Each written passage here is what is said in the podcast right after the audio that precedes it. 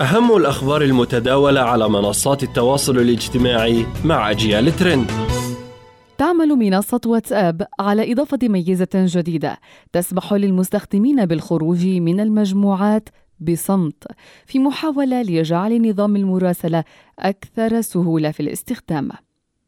سيتمكن مدراء المجموعة فقط من معرفة من يغادر المجموعة ولن يستطيع الآخرون معرفة ذلك وهذه الميزة قيد التطوير.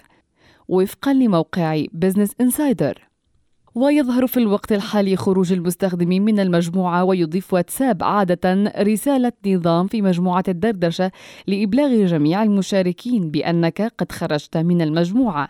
وكانت قد أعلنت منصة واتساب أنها بصدد طرح ميزة جديدة بما في ذلك ردود أفعال الرموز التعبيرية والملفات والمجموعات الأكبر حجماً. وقالت الشركة إنها تطرح ميزة القدرة على إضافة ما يبلغ 512 شخصا إلى مجموعة على واتساب حيث يسمح التطبيق حتى الآن إضافة ما يصل إلى 256 شخصا فقط. تجاوز عدد حالات الإصابة المؤكدة بمرض جدري القرود 80 حالة في 12 دولة على الأقل.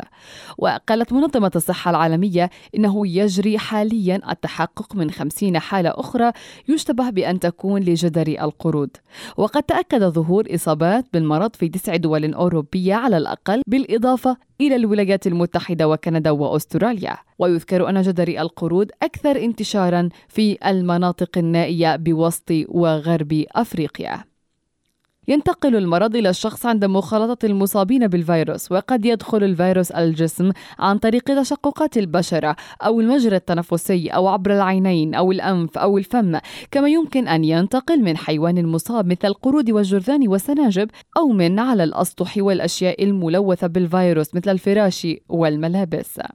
جدر القردة مرض نادر يحدث أساسا في المناطق النائية. لا يوجد أي علاج أو لقاح متاح لمكافحة المرض رغم أن التطعيم السابق ضد جدري الماء أثبت نجاعة عالية في الوقاية. كشف جدري القردة لأول مرة عام 1985 بالمعهد الحكومي للأمصال الكائن في كوبنهاجن الدنمارك أثناء التحري عن أحد الأمراض الشبيهة بالجدري فيما بين القردة. هذا كان أجيال ترند لهذا اليوم. أتمنى أن تكونوا دائما بخير. تحياتي لكم. حنان محبوبة إلى اللقاء.